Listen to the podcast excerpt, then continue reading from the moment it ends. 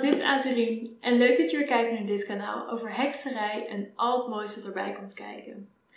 Ik wil iets gaan bespreken vandaag dat ik best wel moeilijk vind om uit te spreken, merk ik.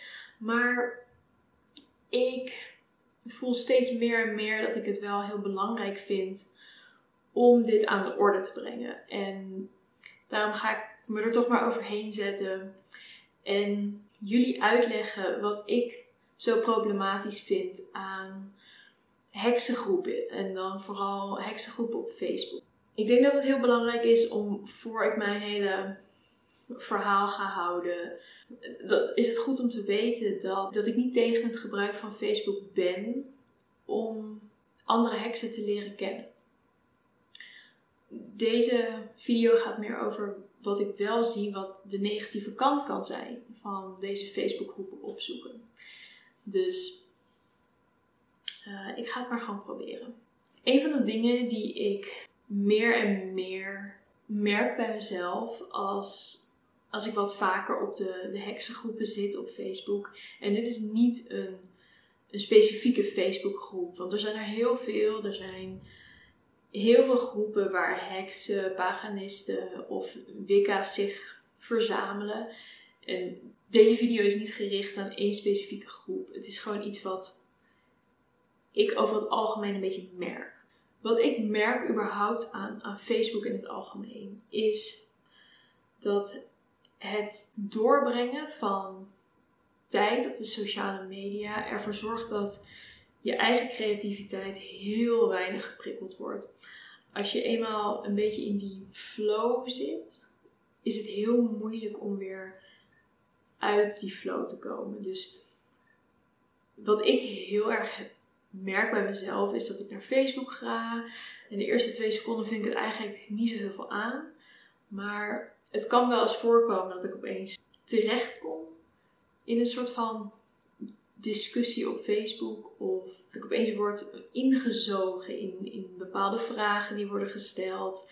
En antwoorden die worden gegeven. En voor je het weet ben je heel veel tijd kwijt aan gewoon alleen maar staren naar een schermpje en kijken wat anderen te zeggen hebben over wat anderen te vragen. En die tijd die je had kunnen besteden aan andere dingen, zorgt er ook voor dat je veel minder jouw eigen creativiteit geprikkeld voelt worden. Ik merk dat ik echt heel erg voorzichtig ben in de formulering van deze, ja, van mijn mening hierover, omdat ik niet het gevoel wil geven dat ik het slecht vind wat er gebeurt. Maar ik wil wel een beetje de, de negatieve kant belichten. Omdat ik het ook goed vind dat je daar wel bedacht op bent. Eigenlijk het hoofdpunt van wat ik zie dat er misgaat in mijn ogen op Facebookgroepen is dat er constant dezelfde vragen worden gesteld. En dat zijn vragen als: waar moet ik beginnen? Wat moet ik aanschaffen? Ehm, heeft iemand tips voor? En het zijn niet alleen de vragen die, waar ik me aan erger, omdat het steeds hetzelfde is. En het is niet erg om die vragen te hebben, maar het, het gaat mij er meer om dat jij in plaats van je kijkt of je uit die eigen creativiteit kunt putten, ga je naar een platform waar je gewoon een vraag eruit gooit. En als ik die vraag lees, denk ik heel vaak: dit soort dingen zijn echt heel makkelijk gewoon te vinden op internet. En het hoeft niet elke keer herhaald te worden in een Facebookgroep. Dan is er nog de kwestie van de antwoorden. De antwoorden die ik zie zijn of heel erg in de trant van: dit is de manier. En dit is de enige manier. Dus je doet het fout als je het zo doet. Je doet het alleen goed als je het op die ene manier doet. Maar er is ook de groep die altijd reageert met: Het maakt niet uit wat je doet, je moet gewoon je eigen gevoel volgen. Dat stukje vind ik heel, heel frustrerend om te lezen, omdat ik dan denk: Dit zijn waarschijnlijk heksen die net beginnen. Het zijn heksen die leiding nodig hebben, die, die, die sturing nodig hebben. En het enige wat jij zegt is: het kan of alleen maar op deze manier, of er wordt van hen gevraagd dat ze hun eigen intuïtie volgen. Maar die eigen intuïtie is echt. Er zijn heel weinig heksen die beginnen met hekserij en meteen die intuïtie ontwikkeld hebben. Dan is er ook nog de kwestie dat als je die vraag hebt, heb je waarschijnlijk die intuïtie dus niet. Dus de, de vragen komen meestal neer op die twee antwoorden. En die twee antwoorden zijn in mijn ogen niet behulpzaam. Ik had ehm, laatst een, een vraag op mijn kanaal over het gebruik van Ouija-borden. En dus dat zijn die, die vaak houten borden met allemaal letters erop en met een planchet. Is het het idee dat jij met geesten communiceert en op die manier uh, doorkrijgt welke lettervolgorde het is en dan kun je communiceren met die entiteit, geest, maakt niet uit. En diegene zei, of die vroeg aan mij, is het echt zo dat uh, heksen dit moeten gebruiken? Want in de meeste, of in ieder geval de heksengroepen waarin ik zit, wordt er gezegd dat je alleen een heks bent als je gebruik kunt maken van een Ouija-board. En dat is echt best wel heel erg schadelijk, lijkt me. Want die persoon had een hele sterke mening tegenover het gebruik van een, een Ouija-board. En had echt zoiets van: ja, als dit is wat een heks definieert, dan wil ik helemaal geen heks zijn. En dat is toch heel erg jammer, want in mijn ogen is dat één, totaal niet wat een heks definieert. En twee, is er niet één ding dat een heks definieert. En op het moment dat je dus in zo'n groep gaat en er wordt een soort van eenduidige mening opgedrongen, ja, dan verlies je eigenlijk iemand uit het heksengilde. Terwijl de Facebookgroepen er eigenlijk om gemaakt zijn om mensen bij elkaar te brengen en mensen te inspireren. En ik vind helemaal niet dat het daar voor een heel groot deel van de tijd op neerkomt. Dan is er ook nog een kwestie van formulering. Ik weet niet wat het is. Ik, ik denk niet dat ik de enige ben die zegt dat ze Facebook niet een hele leuke plek vinden. Ik hoor het namelijk van meerdere mensen. En ik denk eigenlijk dat dat is omdat iedereen er iets op kan zeggen. En iedereen kan via het medium schrijven, of, ofwel een, boodschap geven, of, ofwel een vraag stellen.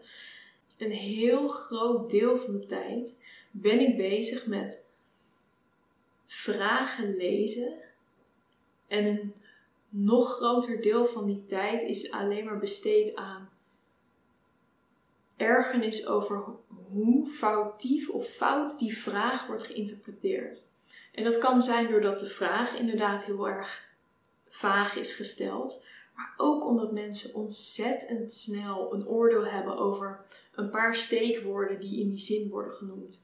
En dat zorgt ervoor dat er heel veel discussies ontstaan die echt totaal niet nodig zijn. En ik denk dat dat wel het verschil is tussen uh, nou ja, YouTube. Want nou ja, ik produceer ook niet altijd perfecte zinnen, maar ik probeer wel duidelijk mijn, mijn boodschap over te brengen.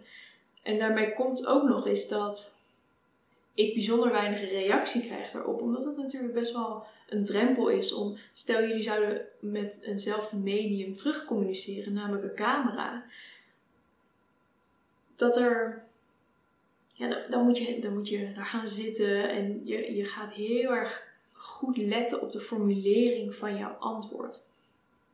Bij Instagram heb je een plaatje. En dat plaatje spreekt een beetje voor zich. En ook daar komen genoeg onderdachte reacties op. Maar het is veel meer. Uh, je stuurt hartjes, je stuurt een, een duimpje, je stuurt. Goh, wat leuk zeg. Maar bij Facebook is het medium geschreven woord. En het is ook nog eens zo dat dat mensen dus hun gedachten op papier, of in ieder geval op zwart op wit willen hebben. En dat is echt heel lastig. Ik heb het zelf vaak genoeg dat ik gewoon in mijn dagboek schrijf en een beetje gewoon aan het spuien ben. Gewoon, ja, snel mijn gedachten op papier wil krijgen. En dan lees ik het terug en dan denk ik, huh, dit is helemaal niet de essentie van hoe, hoe het in mijn hoofd zit. Maar als je dat al schrijvend hebt, denk dan eens na over hoe dat typend gebeurt. Hoe snel een mening en een reactie worden gevormd die niet echt heel erg goed doordacht zijn. En dat is niet omdat, omdat, je, niet, omdat je niet kunt nadenken, maar dat gaat om dat schrijven lastig is. En lezen eigenlijk net zo. Dus dat andere grote ding dat ik moeilijk vind aan Facebookgroepen is dat het lijkt wel alsof er niet echt wordt geluisterd. Of in die zin dus echt goed wordt gelezen. De vragen worden niet goed gelezen en de antwoorden net zo min. En anders worden de antwoorden heel slecht geformuleerd. Dus het is een moeilijk medium. En het is een medium waar heel veel mensen op dit moment op vertrouwen. Dus ik kan me voorstellen dat er best wel wat beginnende heksen ja, als eerste drempel in een Facebookgroep binnenkomen. Ehm, een bijzonder onschuldige vraag stellen. Meteen de sfeer te maken krijgen van die Facebookgroep. En eigenlijk meteen zoiets hebben van nou, als dit is hoe heksen zijn, ja, dan weet ik eigenlijk helemaal niet of ik hier te maken mee wil hebben. En dat is jammer. En ik hoop ook dat die, die mensen. Nou, ik hoop eigenlijk dat ze er niet zijn, maar anders hoop ik dat ze ja, genoeg moed hebben om hun eigen weg nog steeds hierin te vinden. Ik hoop dat ik een beetje duidelijk ben geweest. En ik hoop ook dat ik. Ik kan me niet voorstellen dat ik op niemand stenen ben getrapt, maar ik hoop wel dat het. Uh, begrijp dat ik dit niet vanuit een vijandige instelling, instelling probeer over te brengen. Ik bedoel, ik probeer meer mensen dit hebben meegemaakt op Facebookgroepen een beetje snappen waar, waar dit vandaan komt. En ze niet ontmoedigen om te stoppen met hekserij of bepaalde verbiedingen niet te doen, omdat er nou eenmaal op een Facebookgroep is gezegd dat dat niet mag. Of uh, zich juist tegen, tegen beter weten in of zich juist tegen beter weten in bezighouden met dingen waar ze eigenlijk helemaal niet achter staan. Dus dat was een beetje mijn gebabbel over mijn probleem die ik heb met de heksen Facebookgroepen. En, en het voelt nog steeds een beetje grimmig, deze video die ik heb geprobeerd te maken. Maar het is misschien goed om af en toe ook zoiets naar buiten te brengen. Dus ik wil toch gewoon afsluiten met heel erg bedanken voor het kijken van deze video. En ik hoop jullie snel weer te zien in de volgende. Oké, doei!